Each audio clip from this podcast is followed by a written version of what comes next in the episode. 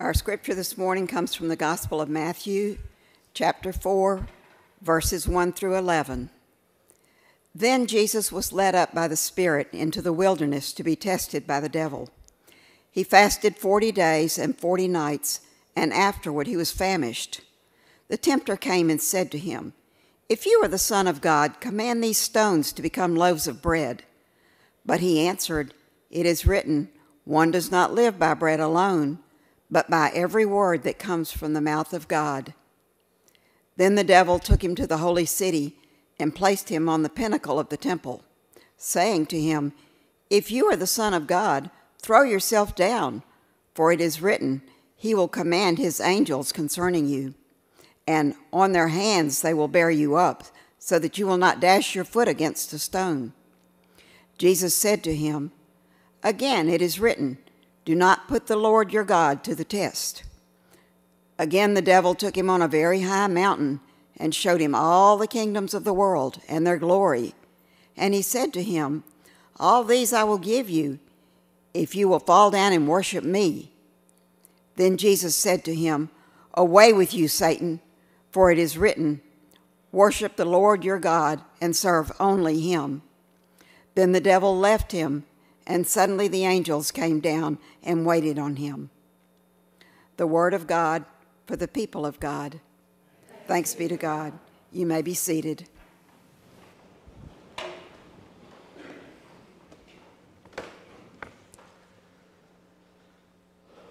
This morning, we are continuing our journey toward Easter that began just a few days ago on Ash Wednesday. Uh, Wednesday night, we gathered together here in the sanctuary for a time of contemplation and to remember our mortality, to begin that inward journey of introspection, looking at our hearts and our souls and how we might grow and allow the Holy Spirit to work within us throughout these 40 days, so that when we arrive at Easter, we might truly be an Easter people, changed and transformed by spiritual disciplines and by the Holy Spirit's work inside of us.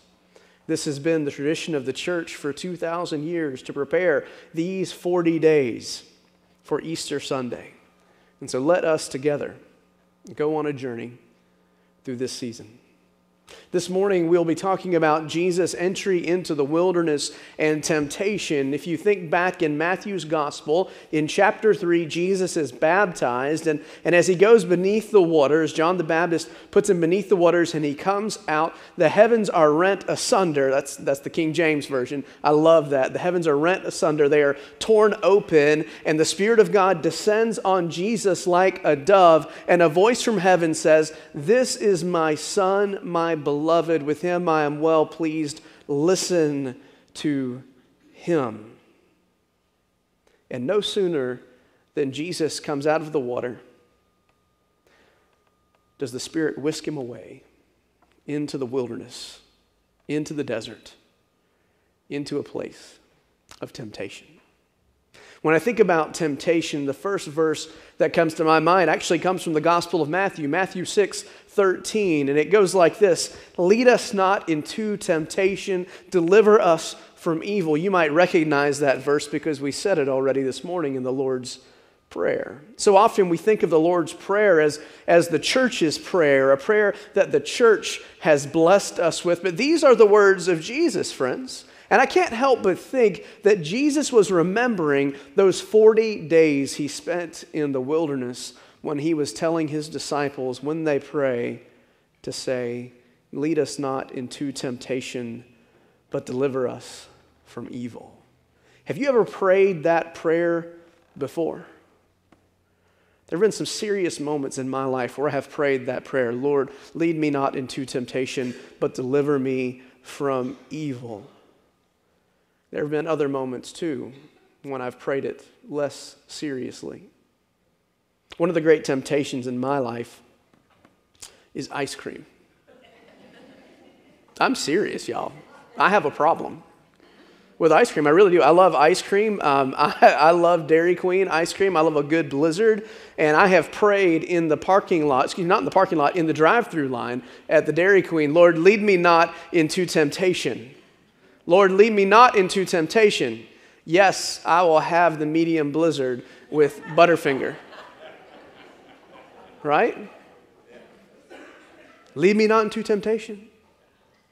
I've prayed, lead me not into temptation as I'm looking down at the Sonic app on my phone. Did you know it's happy hour all day on the Sonic app? Right? Lead me not into temptation. I'll have the blast with Butterfingers. It's easy, right?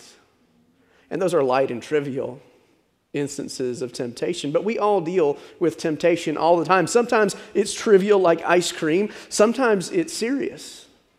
Sometimes the temptations we face have real world and major consequences should we give in to them. But what I want you know to know this morning, friends, is that everyone is tempted in large ways and small ways. We are all tempted to give in to our, our bodily cravings. We are tempted to give in to the brokenness that's inside of us. We are tempted to turn our backs on God and walk away day after day. You need to understand, though, friends, temptation is not sin.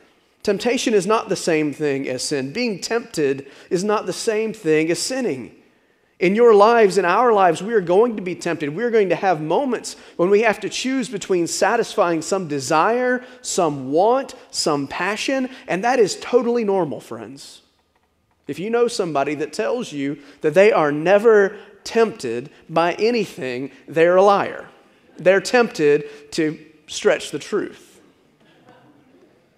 It doesn't matter if you're the Pope or the Dalai Lama or the bishop, you're going to face temptation in your life. Because if Jesus faces temptation, then why should we expect that we won't? Nobody's perfect except Jesus. And everyone faces temptation in life. It's a simple fact. If you live on planet Earth, you are going to face temptation. Charles Wesley, who I mentioned earlier, earlier um, writes in another one of his hymns Take away our bent to sinning. We have this bend towards sinning that's ingrained into our soul because sin has so broken the image of God impressed upon us.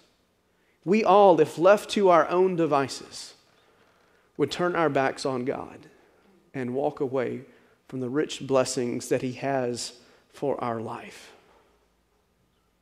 Temptation can lead to disaster if we leave temptation unchecked. Friends, I like Dairy, cream, Dairy Queen ice cream, but I'm not going to break my diet every day simply because I drive by Dairy Queen. I'm not breaking my budget simply because Custom Marine has a new boat in the window there at the corner of the bypass. I love the ocean. I grew up on the water. We would go out in the boat every single weekend that we could. We were out there. I love the water. But just because I'm tempted doesn't mean that I have to give in. When it comes to temptation, in fact, we don't sin until we give in. And that sounds cheesy, but it's true. We don't sin until we give in. So, if temptation is not a sin, then what exactly is it? Here's a simple definition for you Temptation is the desire to perform an action that one may enjoy immediately or in the short term, but will probably regret later for various reasons legal, social, psychological, including feeling guilt, health related, economic, etc. In the context of religion, temptation is the inclination to sin. It's that bent towards sinning. I didn't, I didn't um, consult some deep theological reference book for that definition. That's Wikipedia, friends. Wikipedia recognizes that temptation is the inclination that we have to sin.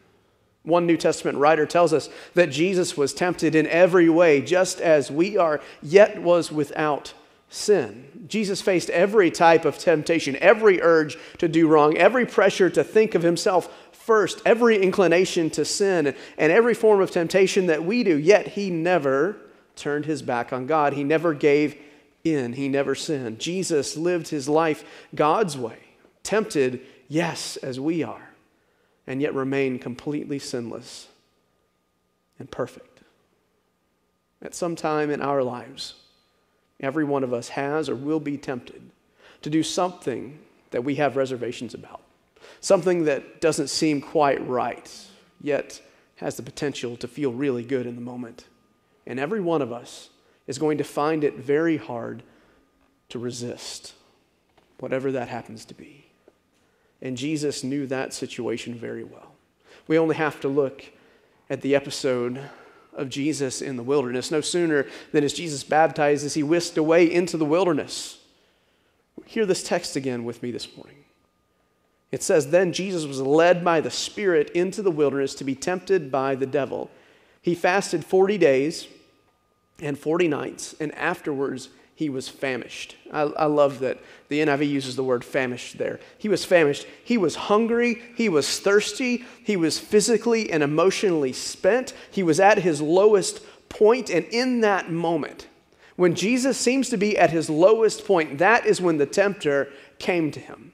In our lives, temptation will always be strongest when we find ourselves at our lowest points. When we find ourselves isolated, when we find ourselves in broken relationships, when we find ourselves beat down and hungry, that is the moment that the tempter will come to us as well.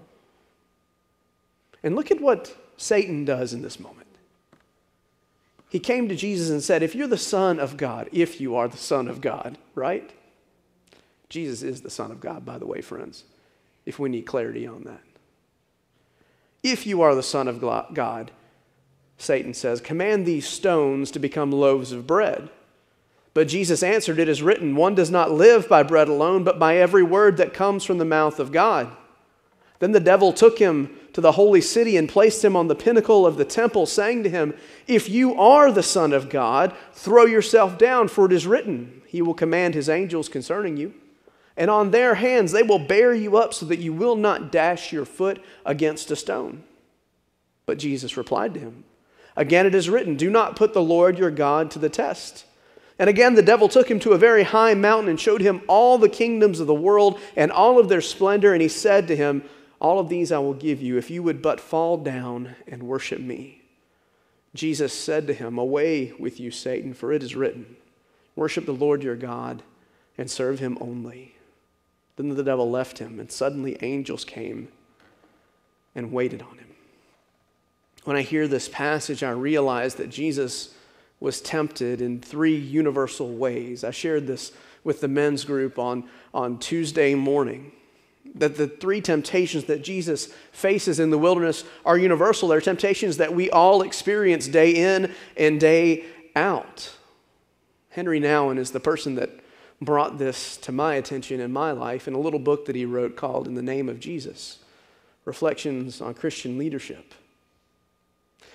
The first temptation that Jesus faces when Satan confronts him is the temptation to turn stones into bread. Now, Jesus is the Son of God. Jesus has omnipotence. He has all the power in the universe at his disposal. He can turn stones into bread. He can take fish and loaves and multiply them so that thousands are fed. Stones into bread are no problem for Jesus.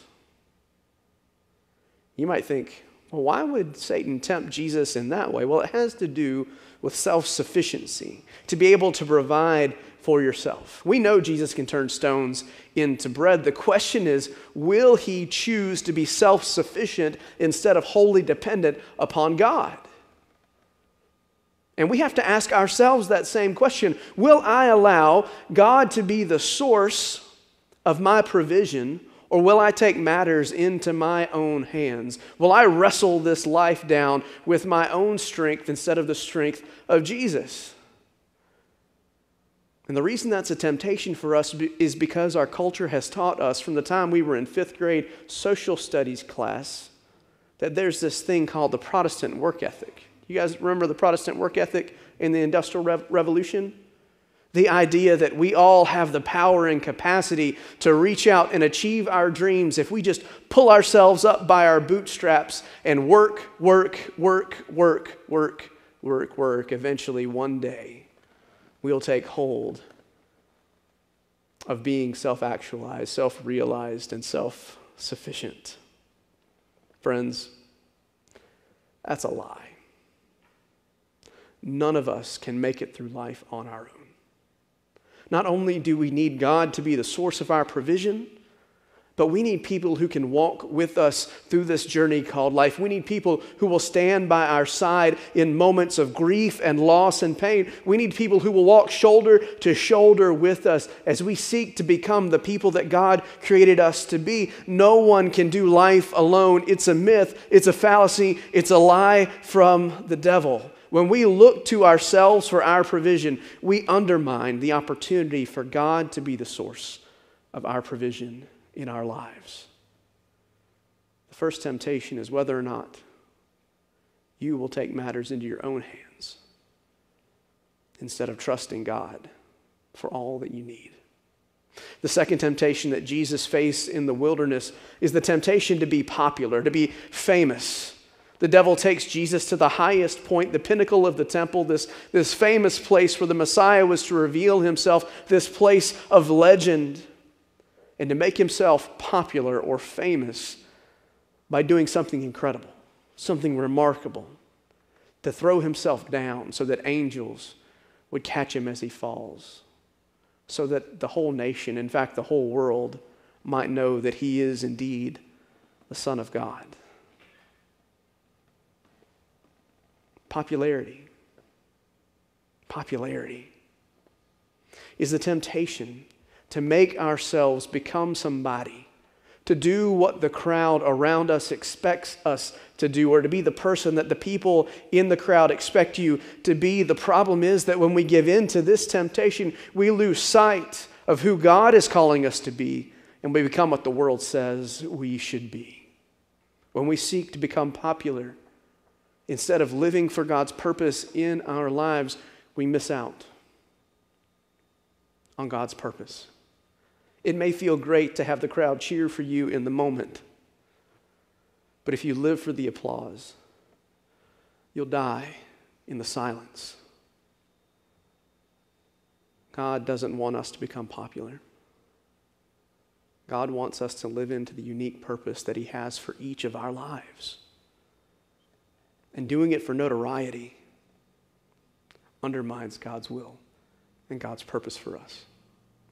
The third temptation for Jesus is to be powerful. When Satan takes Jesus to the top of the highest mountain and offers Jesus every kingdom on earth, all of the power, all of the glory in return for his worship, he's asking Jesus to sell himself out for power, to sell himself out for authority. But here's what Satan misses Jesus is the one who created the nations. Jesus is the one who built the foundations of the earth. Jesus is the one to whom every knee will bow and every tongue will confess. It's Jesus. If Jesus were to take hold of power in this moment, standing next to, next to Satan, he might take hold of power, but he would miss out on the true authority that comes from God and God alone. If Jesus chooses power, over God's purpose for his life, then we would be lost. Friends, in our lives, we're going to be offered positions, some that help us move toward becoming the people that God has created us to be, but many other positions that we are offered are actually temptations that can rob us of our joy, our peace, and even of our life. We'll often seek out positions that we think will bring us what we want in life money, respect, authority, power but really only serve to bog us down and pull us away from God's purposes for our life. Self sufficiency, popularity, and power. They are all so incredibly seductive, and all three will derail us in our pursuit of becoming God's people. So guard your hearts against these temptations. And when you find yourselves tempted, look to God for a way out. Jesus goes into the wilderness to fast and to pray, and there, while he's working to be faithful, suddenly he's tempted.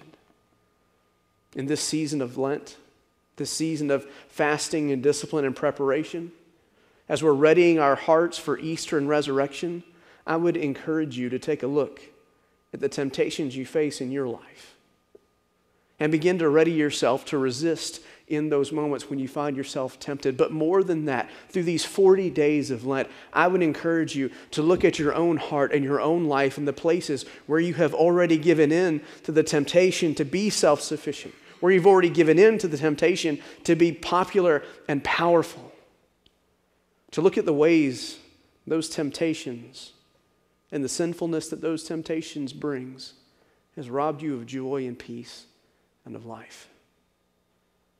And as you examine your heart and soul and mind, I invite you to ask the Holy Spirit to bring conviction that the process of healing, of restoration, of sanctification that begins with repentance would take hold of you once more, would take hold of me once more.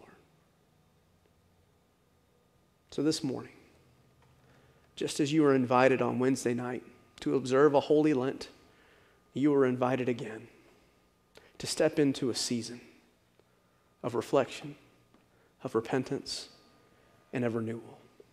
To remember once more that it's from dust you have come and that to dust you shall return.